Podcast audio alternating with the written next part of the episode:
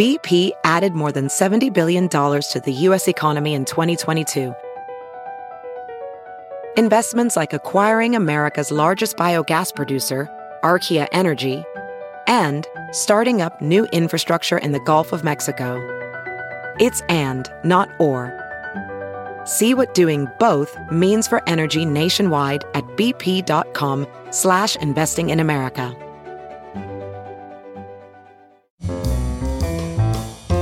This is Merriam-Webster's Word of the Day podcast for July 23rd.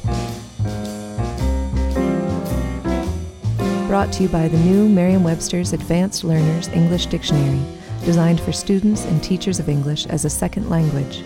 Learn more at learnersdictionary.com. Today's word is aseptic, also pronounced aseptic, and spelled A-S-E-P-T-I-C. Aseptic is an adjective that means preventing infection or free or freed from pathogenic microorganisms. Aseptic also means lacking vitality, emotion, or warmth. Here's the word used in a sentence. Patients with compromised immune systems must be treated in aseptic environments. Things cleaned specifically in a way that prevents infection were first described as aseptic in the late 19th century.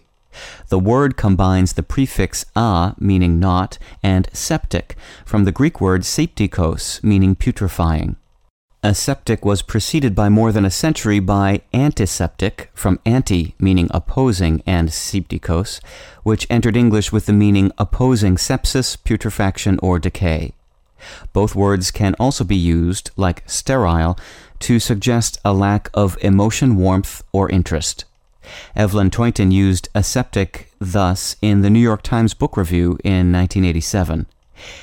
It's hard not to feel that an element of romance has been lost, that the vast, chilly reaches of outer space are a pretty aseptic substitute for the shadowy depths under the ground.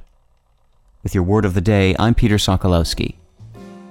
Visit the all-new learnersdictionary.com, the ultimate online home for teachers and learners of English. A free online dictionary, audio pronunciations, custom study lists, and interactive exercises are available now at learnersdictionary.com.